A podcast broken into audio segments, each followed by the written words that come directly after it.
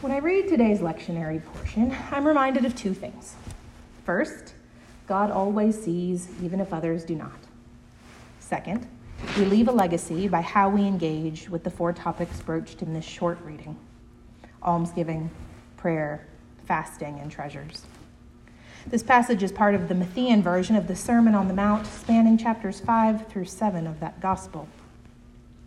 Of this text, the Reverend Dr. Shively Smith writes Each practice is prefaced by Jesus with the conditional clause, whenever you.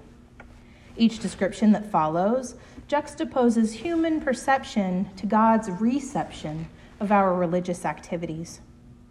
There's a striking contrast between public performance and internal disposition running like a silver lining throughout this unit. For example, public performance of giving is juxtaposed with giving anonymously to others without fanfare or recognition. Likewise, the public performance of prayer is eschewed for a quieter form of centering presence before God. It depicts fasting as a mode of constancy, as opposed to altering one's appearance to announce what is your current religious practice of choice. Viewed through Matthew 6, Ash Wednesday is a calibrating moment indeed we are presented with the opportunity to evaluate ourselves by asking, Why do I do what I do during this season? Why indeed? Regarding almsgiving, the text says, Beware of practicing your piety before others in order to be seen by them, for then you have no reward from your Father in heaven. So, whenever you give alms, do not sound a trumpet before you, as the hypocrites do in the synagogues and in the streets, so that they may be praised by others. Truly, I tell you, they have received their reward. But when you give alms, do not let your left hand know what your right hand is doing, so that your alms may be done in secret, and your Father who sees in secret will reward you. God sees. Giving to those in need is a basic call of the Christian life. When we see persons who are in need, we are called to give what we have cheerfully and privately. I'm reminded of these verses when I see people post videos on social media of themselves offering food or money to a person experiencing homelessness or hugging an orphaned child on a mission trip in another country. Jesus says these people have already received their reward in the attention they draw to themselves and their deeds. Instead, we are called during this Lenten season to give in larger ways than we have previously given, ways that are neither public nor performative knowing both the recipient and the holy know and honor what we have done. Leave a legacy. I think of the many stories I've heard about those who have gone on from this life. Generosity of spirit is one of the things most often mentioned by their loved ones as being a lesson they taught. Leaving a legacy of giving to those in need is a way of being in the world rather than engaging in public performance and others will notice even when we don't do so with fanfare. God sees, leave a legacy. Concerning prayer, the text says, And whenever you pray, do not be like the hypocrites, for they love to stand and pray in the synagogues and at the street corners, so that they may be seen by others. Truly, I tell you, they have received their reward. But whenever you pray, go into your room and shut the door and pray to your Father who is in secret and your Father who sees in secret will reward you.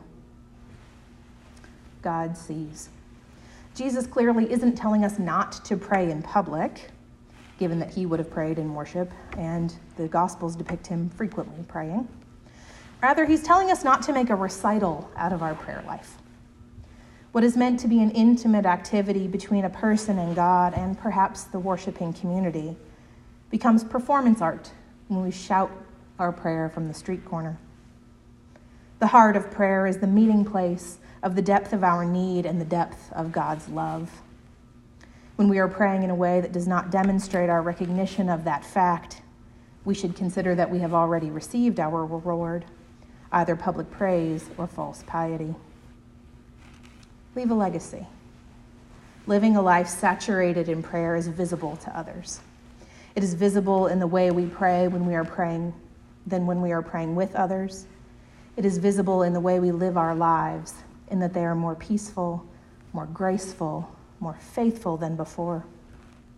During Lent, we are called to intensify our prayer for the world around us, which should lead us to greater loving action to the world around us. Leaning into prayer is one useful discipline that people may remember about you. God sees. Leave a legacy.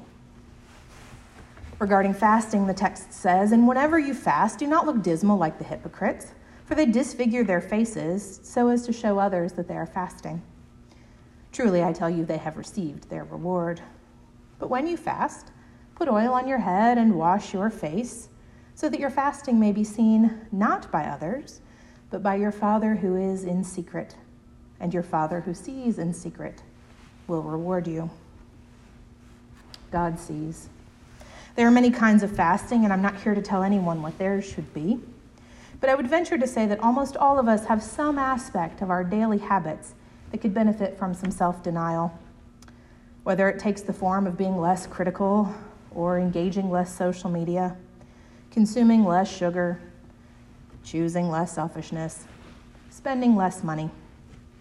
The point is not what we give up, but that we give up. For it is only in giving up that which no longer serves us that we create space for what is to come. Leave a legacy. Fasting from one thing makes space in our lives for other things. When we stop doom scrolling and zoning out, we create space for action in our little corner of the world. I'm reminded in these days of wars and rumors of wars that all is connected. So the work we do right here insofar as it improves the lives of people around us, is holy work that brings healing to the world. God sees, leave a legacy. The passage concludes with this sage wisdom Do not store up for yourselves treasures on earth, where moth and rust consume, and where thieves break in and steal. But store up for yourselves treasures in heaven, where neither moth nor rust consumes, and where thieves do not break in and steal. For where your treasure is, there your heart will be also. God sees. God sees the treasures we tuck away, hoping to keep the paper from yellowing, the picture from crumbling, the quilt from disintegrating. God sees the fruits of our almsgiving, our prayer, and our fasting.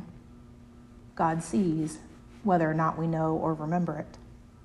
Let us then choose carefully how we spend our hearts for that is where God says our treasures reside. Leave a legacy. Choosing to treasure that which God treasures is choosing to leave a legacy. How will you be remembered? How will you be known? Will you be known as a person who is generous and prayerful, who makes space for God's best by giving up lesser loves? Will you be a person who spends her heart on the things God loves, which is to say, the beloved? If so, how will you engage with almsgiving, prayer, and fasting this Lenten season? For whatever you do, and in all you do, remember God sees. Leave a legacy.